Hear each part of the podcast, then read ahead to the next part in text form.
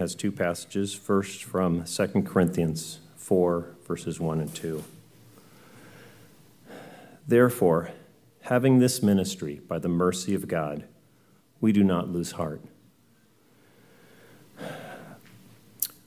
But we have renounced disgraceful, underhanded ways.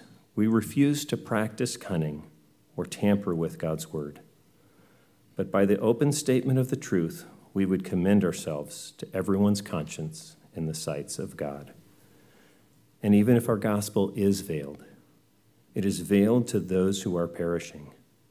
In their case, the God of this world has blinded them, blinded the minds of unbelievers to keep them from seeing the light of the gospel of the glory of Christ, who is the image of God. For what we proclaim is not ourselves, but Jesus Christ is Lord who, with ourselves as your servants for Jesus' sake. For God, who said, Let the light shine out of darkness, has shone in our hearts to give the light of the knowledge of the glory of God in the face of Jesus Christ. And Matthew 28, verses 19 and 20. Go, therefore, and make disciples of all nations, baptizing them in the name of the Father, and of the Son, and of the Holy Spirit, teaching them to observe all that I have commanded you. And behold, I am with you to the end of the age. This is God's word. Let's pray. Father, this morning we lift up our brothers and sisters at Gresham Bible Church. Father, we, uh, we are delighted to have like minded brothers and sisters worshiping you at the same time we are. Father, that is a joy. Father, we ask that, that they would receive your word this morning with joy. Father, that you would empower Pastor Josh Father, and that your gospel would be preached and hearts would be changed uh, among our brothers and sisters. And Father, we, we also lift up uh, the Oikos School in Togo. Father, we love their ministry. Father, we ask that you would bless their ministry. Father, we ask that as they disciple and they send out disciples to take the gospel to the ends of that country and to the ends of the earth, Father, we pray that you would bless that ministry. Father, may it grow. Father, may many passionate followers of your Son Jesus be formed. And Father, may your gospel be spread among people in that country who do not know it. Father, I pray this morning for Living Water Church. Father, I pray that our hearts would be good soil. Father, that we would receive your word with joy. Father, I pray that you would give me the right words. I pray that you would still my soul. I pray that you would give me boldness. And Father, I pray that you would give us a supernatural unity this morning and throughout our time together this week. Father, we ask all of these things in the name of your Son, Jesus, and for his glory. Amen. You may be seated.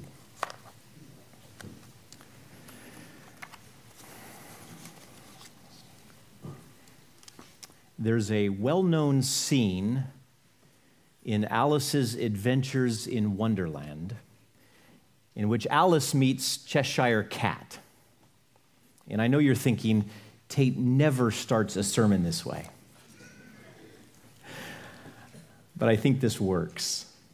Cheshire Cat is perched on a limb near the path, and Alice asks this question Would you tell me, please, which way I ought to go from here? Well, that, said the cat, depends a good deal on where you want to get to. Well, I don't much care where, said Alice. Then it doesn't matter which way you go, said the cat. Well, so long as I get somewhere, Alice added as an explanation. Oh, you're sure to do that, said the cat, if you only walk long enough. Well, we all know churches like Alice. No clear idea of where they want to get to, and so it seems to matter little which way they decide to go. Any program will do food drives, movie nights, or dunk tanks. Nothing wrong with those things. But in the words of Cheshire Cat, the way we ought to go depends a good deal on where we want to get. And that's the basic idea behind mission and vision.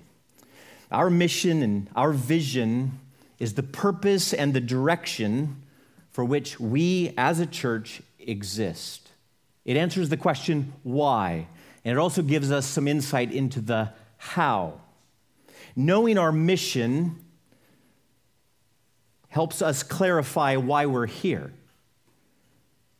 and helps us know where we're going with a clear vision. And that helps us decide what we're going to do and what we're not going to do. Should the church run a soup kitchen or have an Easter cantata, or should we boycott Starbucks? Well, the best way to answer those questions is first to be crystal clear on why we're here and where we're headed. That's what this morning's message is about. So it'll be a little different than what we're accustomed to. Living Water Church is known for expository preaching. We explain or we expose what the author intended by the scripture that we start with. And then from the heart of the preacher, we press it into the hearts of the hearers for application. Today's message, though, is a little more topical, which I have found incredibly challenging. Though topical, it should be no less biblical. We want our mission and our vision to be profoundly informed and grounded upon the scriptures. In 2019, the elders drafted a new mission and vision statement for the church. And two years ago this week, we preached on it and put that out in front of the congregation. Since then, those statements have been very helpful to us. They've helped us develop strategy and they've helped us put some guardrails in place for ground level ministry decisions. Everything from which missionary to support to which books we'll study in men's ministry. And our mission and vision hasn't changed. It's the same as what's painted in jumbo blue letters on the wall in the lobby. It's important, though, to periodically revisit our mission and vision and to remind ourselves why we're here and where we're going. We've had a lot of new members and visitors since the last time we talked about it. So that's what we're going to do this morning. We're going to focus on the biblical foundation of the mission and vision of Living Water Church. Now, some of you, organizational leadership types, love this stuff. Others fear that all this talk about mission and vision and strategy is just an attempt to run the church like a business. And I feel the weight of that. That is a legitimate concern and we need to guard against it. I know I speak for all the elders when I say that we do not view the church as a business enterprise. Not at all. So, because of that, I am not going to insist on the particular wording of our mission and vision. They're just words, they're just man made words. And ultimately, they're not important. What matters is if our mission and our vision are biblical. The wording is imperfect. I'm certain of it because it was penned by some very imperfect men. So only pay attention to the words to the extent that they align with the Word of God. hopefully, you'll find them useful, but be clear, they are not authoritative. The Scriptures alone are our final authority in all matters of faith and conduct. So, what is our mission? The mission, that is the purpose, the aim, the aspiration of Living Water Church, is to form passionate followers of Jesus by proclaiming the gospel of the glory of God. And we're going to unpack that this morning, but I would like to do it in reverse order. We'll begin with the glory of God, which is central. And then we'll work our way back to what it means to form followers of Jesus. And then we'll ask, why do we qualify those followers as passionate. You see, we really only have one message at Living Water Church, one drumbeat. We nuance it, we say it in a dozen different ways, but the bottom line message is this we proclaim the glory of God. And we do that because that is what we were made for. The first and probably best known question of the Westminster Shorter Catechism is this What is the chief end of man? Answer Man's chief end is to glorify God and to enjoy Him forever. The assembly chose each word with care. By man's end, they meant the purpose for which he was designed, that for which God intended him or created him.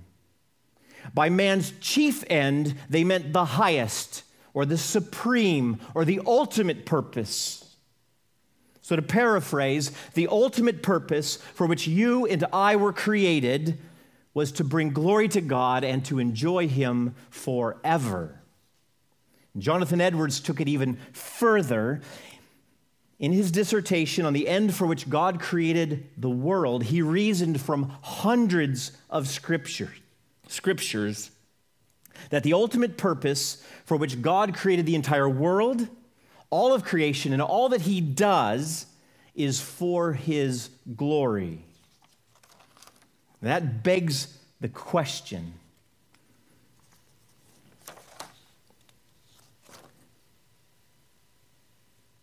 We're made to give glory to God, but God is already infinitely glorious. How could we ha- add anything to his glory? What does it mean for us to glorify God if we can add nothing to the infinite? The Puritan Thomas Watson puts it plainly the glory we give to God is nothing else but are lifting up his name in the world and magnifying him in the eyes of others. And we're going to revisit that in a moment. We cannot add to God's glory, we point to it, we reflect it, we marvel at it, and we make it known to the ends of the earth. We can bring it all together like this. The ultimate purpose for all of creation is to bring glory to God, to lift up or to proclaim his name and his excellencies in the world, and to enjoy him forever, which is a sermon for another day. So that's compelling. I find that compelling, but is it biblical? Is it true that everything God created and everything he does is for his glory? Well, here's but a sampling of the scriptures that lead us to that conclusion Isaiah 43, 6 and 7. I will say to the north, Give up, and to the south, Do not withhold. Bring my sons from afar and my daughters from the end of the earth. Everyone who is called by my name, whom I created for my glory, whom I formed and made. So, for what purpose, according to Isaiah 43, did God create everyone called by his name? Answer He created them for his glory. Isaiah 48 11. For my own sake, for my own sake, I do it. For how should my name be profaned? My glory I will not give to another. So again, I ask, what purpose, according to Isaiah 48, did God refine his people and try them in the furnace of affliction? That's the context. Well, the answer comes at us twice emphasized. God says it was for his own sake. For his own sake, he did it. That is, he did it for his glory, glory that he will give to no one else. 1 Peter 4 11. The Apostle Peter here is urging the scattered church to be good stewards of the grace of God. And he says to them, Whoever speaks, speak as one who speaks oracles of God. Whoever serves, as one who serves by the strength that God supplies. So, why? What's the purpose of this speaking and serving in this manner? In order that, in order that in everything God may be glorified through Jesus Christ, because to him belong glory and dominion forever. Amen. Romans 11:36 For from him and through him and to him are all things to him be glory forever again amen and of course 1 corinthians 10.31 which most of us know by heart. Whether you eat or drink or whatever you do do all to the glory of god. And those are but a sampling. You will find this truth from cover to cover in the scriptures. The ultimate purpose of creation is to glorify God. If that's true, then it follows irresistibly that the purpose of the church is also to glorify God. We see this explicitly in passages like 1 Peter 2 9. But you are a chosen race, a royal priesthood, a holy nation a people for his own possession. And what's the purpose of this people? That you may proclaim the excellencies of him who called you out of darkness into his marvelous light. To proclaim God's excellencies is to lift up his name in the world and magnify him in the eyes of others. It's another way of saying that God chose a people for the express purpose of bringing him glory. So we could simply say that the mission of Living Water Church is to glorify God and keep it at that. It's true and it's biblical. But what about the preaching of the gospel and the Great Commission? No church uh, mission statement could be complete without a mention of making disciples, right? That's true. The risen Jesus directed his 11 disciples to a mountain. When they saw him, they fell on their faces and worshiped him. That's the scene when Jesus commissioned them with these words All authority in heaven and on earth has been given to me. Go therefore and make disciples of all nations baptizing them in the name of the Father and of the Son and of the Holy Spirit, teaching them to observe all that I have commanded you. And behold, I am with you to the end of the age. So, what, according to Matthew 28, is our mission? It is to go and make disciples. That is to make followers of King Jesus. We are to baptize them and we are to teach them. And that has been our mission for 2,000 years. Now, how does this relate then to the church's ultimate purpose of glorifying God? Are these purposes at odds? They are not. Disciple making, as we learned a couple of weeks ago when we spoke on Psalm 96 disciple making is but a temporary necessity in this age. But in the age to come, evangelism and missions and this daily struggle we have with sin will be no more. Worship, however, will never cease. Gathered around the throne, we will glorify God with ever increasing joy forever. That is ultimate. That is what we were made for. And that is what our God is worthy of never ending, joyful, wholehearted. You should hear the word passionate worship.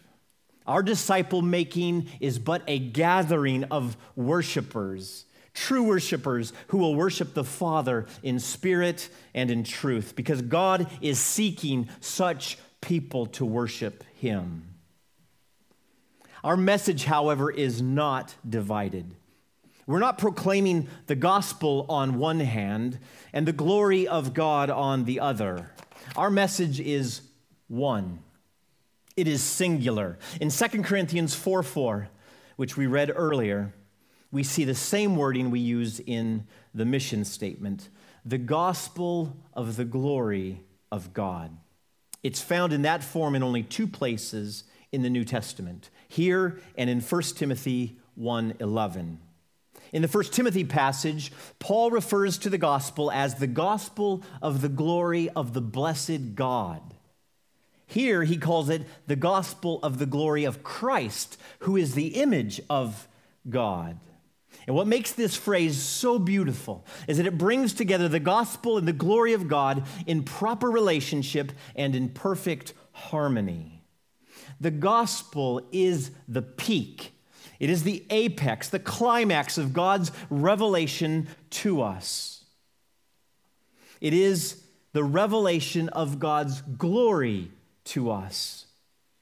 That's why we call it the gospel or the good news of the glory of God. That is, we see God's excellencies, the display of his glory most clearly in Christ. That is, in Christ crucified. Christ crucified, risen, and reigning at the right hand of the Father, which is just another way of saying that we see God's excellencies most vividly displayed in the gospel where else could we behold with more clarity the love of God than in the face of Christ?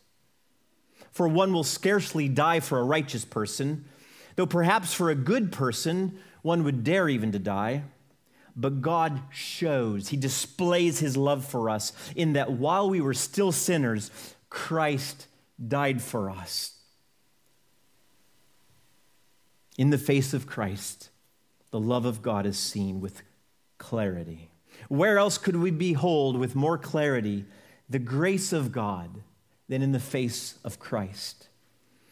For you know the grace of our Lord Jesus Christ, that though he was rich, for your sake he became poor, so that you by his poverty might become rich. 2 Corinthians 8. And where else could we behold with more clarity the mercy of God? than in the face of Jesus. Blessed be the God and Father of our Lord Jesus Christ. According to his great mercy, he has caused us to be born again to a living hope through the resurrection of Jesus Christ from the dead. And we could go on. God's faithfulness, his righteousness, his justice, all of his perfections or excellencies are most clearly displayed in the gospel. So, the grand purpose of Living Water Church is to proclaim the gospel of the glory of our God. But our mission statement is even more nuanced than that. It says that proclaiming that message is the means by which we are forming passionate followers of Jesus. It's the way we are accomplishing our purpose. So if we were asked the question, How are you making disciples? we'd say, We're making disciples by proclaiming the gospel of the glory of God. And now you'll see why we're so engrossed with the gospel here at Living Water Church. We preach it every Sunday, and we preach it to ourselves every day, and for very good reason. You see, we reject the idea, prevalent in many churches, that the gospel is only for unbelievers or that it's primarily for evangelism. The gospel presented, unbelievers believe, they're born again, and then they can move on to the more advanced things of the Bible. That's not how we view the gospel here. We believe that the gospel is for Christians. It is for Christians every day of their lives. We believe, to quote the author of the Gospel Primer, that God did not give us his gospel just so that we could embrace it and be converted. Actually, he offers it to us every day as a gift that keeps on giving to us everything we need for life and godliness. We believe, to quote the Apostle Paul, that we must continue in the faith, stable and steadfast, not shifting from the hope of the gospel. Colossians 1. We believe that the gospel is a past, present, and future and ongoing transformative reality in our lives. Paul reminds the Corinthian believers of this. He wrote, Now I would remind you, brothers, he's talking to Christians.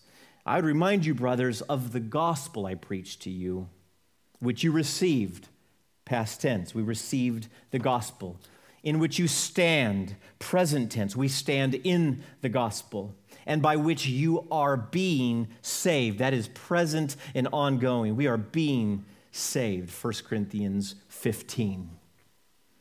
And we believe that the gospel is the power of God for salvation to everyone who believes. Romans 1.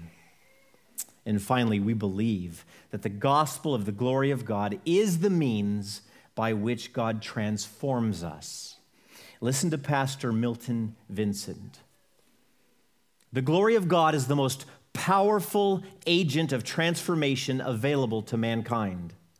It is so powerful that it transforms those who merely gaze upon it. The Apostle Paul gives personal testimony concerning this stunning fact. But we all, he says, beholding in a mirror the glory of God, are being transformed into the same image from glory to glory. So, from Paul's testimony, we learn that if we wish to become all that God wants us to be, we must behold his glory each day. But where do I find God's glory to behold?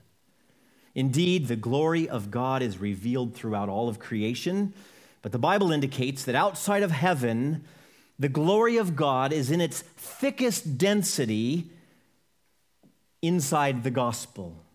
It is for this reason that the gospel is described in Scripture as the gospel of the glory of Christ and the gospel of the glory of the blessed God. Consequently, as we habitually gaze upon the glory of the Lord revealed in the gospel, we know that it is transforming us from one level of glory to another.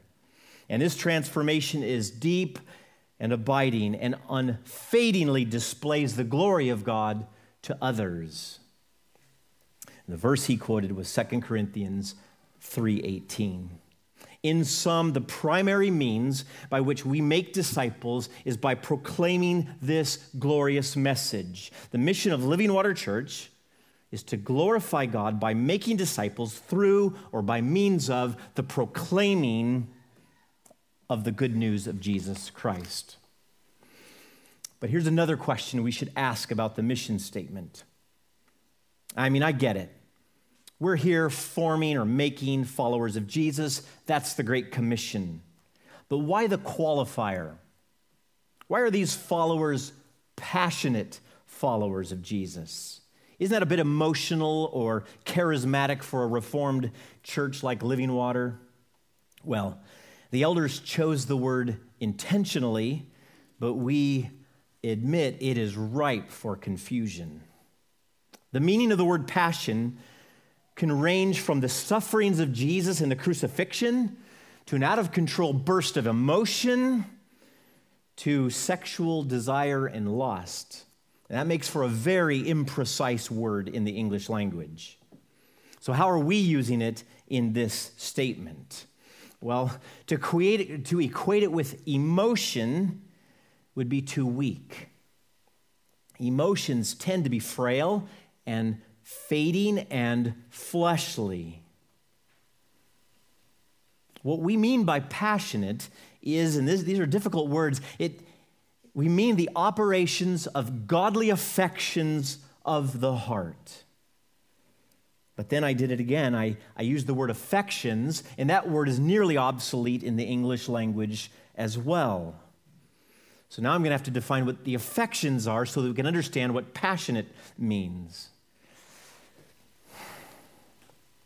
The affections are deep, strong actings or operations of our will. Jonathan Edwards defines them as the more vigorous and sensible. That is, they're strong and you feel them. They are the vigorous and sensible exercises or the inclination of the will of the soul. That is difficult. But that is what we mean by passionate.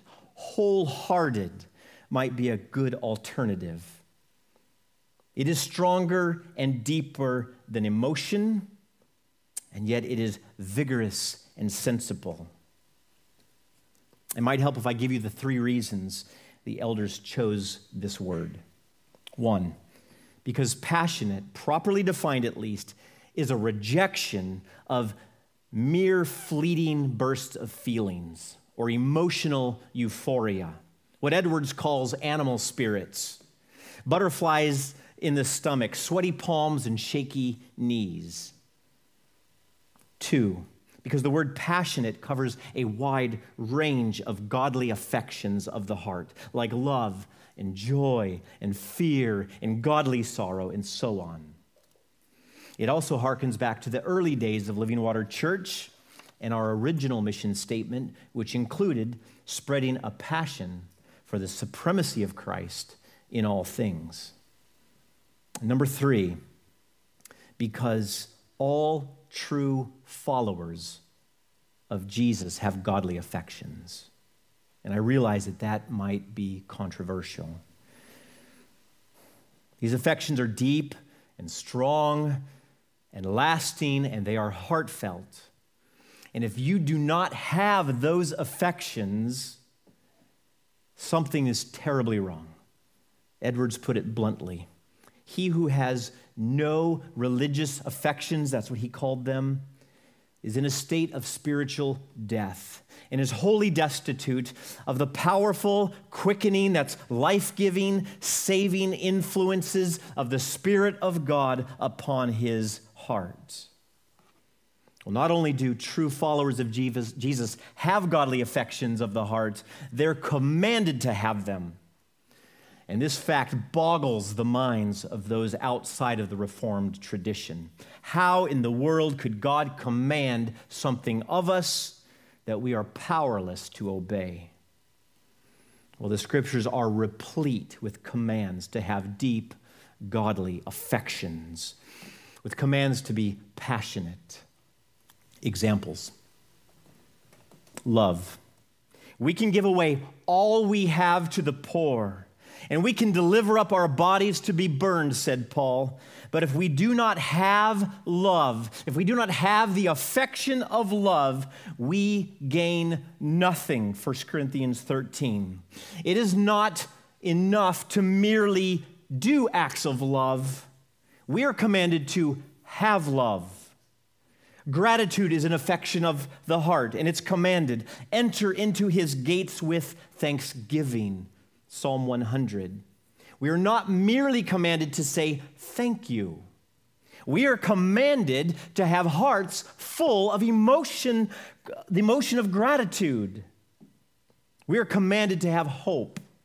Hope is an affection of the heart. Set your hope fully on the grace that will be brought to you at the revelation of Jesus Christ. 1 Peter 1. Joy is a command. Rejoice always Again, I will say, rejoice. Philippians 4. Sorrow is a command. Weep with those who weep. We can't just turn sorrow on and off like a faucet. But that's what we're commanded to. Romans 12. Compassion or tenderheartedness is an affection, and we're commanded to have it. Be kind to one another tenderhearted, forgiving, Ephesians 4.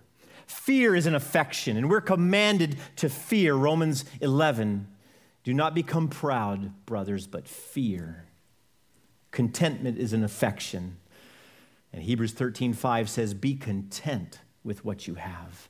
Hate is an affection of the heart, and it's commanded along with other affections. Let love be genuine abhor or hate what is evil, hold fast to what is good, love one another with brotherly affection. And the list could go on and on. Commands like this in God's word to have affections would be terrifying if it were not for the gospel. We can't obey these things unless God reaches down and performs a miracle on our dead, cold hearts. We can't turn our affections on and off like a light switch. It takes a sovereign act of God to cause us to be born again, to make us new creatures in Christ, to remove our heart of stone and to give us a heart of flesh. That's why in the New Testament, each one of these commands are joined with the truths and the power of the gospel. They are impossible for us to obey apart from the gospel. Back to the mission statement. Our mission is to form followers. And we use the word form to emphasize the progressive and ongoing nature of discipleship in this life. We are all growing and we're all being transformed from one degree of glory to another. The language also reflects Paul, who spoke of the Galatian Christians as little children for whom he was deeply concerned. He wrote to them, My little children, for whom I am again in the anguish of childbirth until Christ is formed in you. That's the process we're alluding to. Christ formed in us. So that's our mission forming passionate followers of Jesus by proclaiming the gospel of the glory of God. That's why we're here, and I hope that you will join us in that. Even if you reject those words themselves, embrace the biblical truths that undergird them. So, what about our vision? How do we translate this view into how we'd like the future to look if we're actually engaged in this mission? Well, that's easy. I think, if the phrase gospel saturated church is a fair and high level summary of our mission to form passionate followers of Jesus by proclaiming the gospel of the glory of God. If that's a fair summary, a gospel saturated church, then turning this into a vision is straightforward.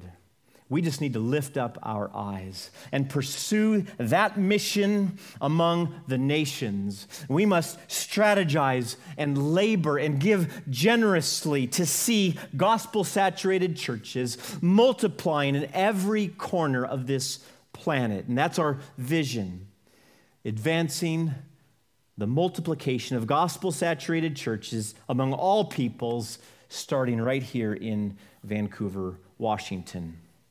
Another way of saying it is this we want to declare God's glory, a glory most, seen most strikingly in the gospel among the nations. Declare his glory among the nations and his marvelous works among all the peoples. For great is the Lord, and he is greatly to be praised. Psalm 96. So, what are we to do with this?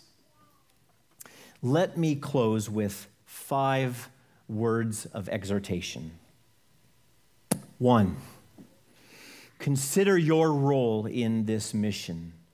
This is not a spectator sport, nor is this only the mission of the leaders in Living Water Church. We are members of a body. We have many members, said Paul, and the members do not all have the same function. So we, though many, are one body in Christ and individually members of one another, having gifts that differ according to the grace given us, let us use them. If prophecy, in proportion to our faith, if service, in our serving, the one who teaches, in his teaching, the one who exhorts, in his exhortation, the one who contributes in generosity, the one who leads with zeal and the one who does acts of mercy with cheerfulness, another affection of the heart, with cheerfulness, Romans 12. You've been given gifts, Living Water Church. Use them. Many of you serve faithfully. You use your gifts for the body. You're part of the mission of forming faithful followers of King Jesus. Thank you for serving your brothers and sisters. Some of you, though, are not engaged at all, and the body is limping. God has gifted you, brothers God has gifted you, sisters. Use it. Even when it feels like you only have five loaves and two fish, use what God has given you. You are a member of the body, and there's so many opportunities. I'm, I'm not going to, I'll list some. The welcome team, coffee teams, usher teams, scripture reading, music team, sound team, kids ministry. There's always opportunities in kids ministry to form passionate followers of Jesus. There are missions teams, community group hosts, and leaders, and deacons are always looking for someone willing to fix a roof or change a flat tire. There are also new outreach opportunities coming our way, like a Thanksgiving food drive for people in our area living in poverty, and the Christmas outreach that we do every year, and even short term mission opportunities. So, first, consider your role in this mission.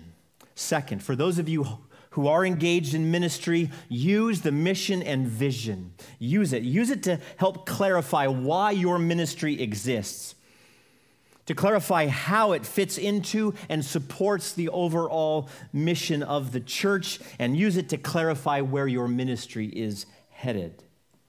Use it to help make those difficult ministry decisions what to do and what not to do, which ministries to take advantage of and which ones to pass by. And let the words of Cheshire Cat be a caution. If you don't care much where you get, then it really doesn't matter which way you go. That's not the way that we serve our God. Reflect, this is number three, reflect seriously and often on your ultimate purpose. Make the resol- resolution Jonathan Edwards made as a teenager. Resolved, he wrote, that I will do whatsoever I think to be most to the glory of God. Several months ago, I listened to a young lady in our church wrestling, as all of us have, with the state's mask mandate. I know you're surprised I'm even going to go here. you can relax. She was wrestling with the mandate, but here's the question that she started with it wasn't whether or not a mandate is a law, it wasn't Romans 13 directly, but here's the question that she began with What will bring the most glory to my God? She wanted to work from there. And I wonder how many of our mask debates and our arguments over vaccines have started with that question. If they did, I bet there would be far more light from those conversations than the heat that's normally generated by them. So reflect seriously and often on your ultimate purpose. Number four, strive to make the gospel of the glory of God the very center of your existence. Make it your mission. Own this thing. Be continually enthralled with the gospel, brothers. Don't let it get old. Preach it afresh to yourself day in and day out. It is the power of God for your salvation, past, present, and future. Read it, study it, listen to songs that exalt it, fellowship with brothers and sisters who love it, Gaze upon it continuously and let it transform you. Make it the massive center of the solar system of your life. And number five, fan the godly affections of your heart into a flame of worship. Plead with God to give you the passion for the worship that He alone is worthy of, to form you further into passionate follower of Jesus. Our chief and highest end is to worship the triune God. He is the majestic and sovereign creator of all things. He is just, good, and does good unto all and is to be feared, loved, praised. Do you hear the affections? He is to be feared, loved, praised, called upon, trusted in, and served. with all your heart and with all your soul and with all your might. He alone is worthy of all worship, and worship is the very purpose for which He created you. Our passion in worship should flow from what we know of God's character and from the recognition that we are all sinners saved by grace alone, through faith alone, in Christ alone, and for the glory of God alone. Therefore, at Living Water Church, as passionate followers of Jesus, it should be our delight to worship.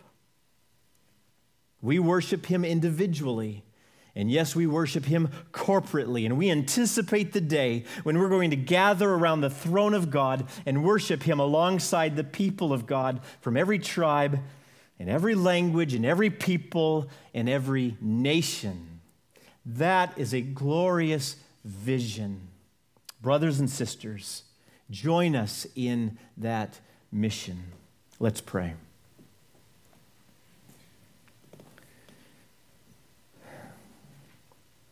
Father, your word is so clear that your glory is the center of everything. All that you do and all that you created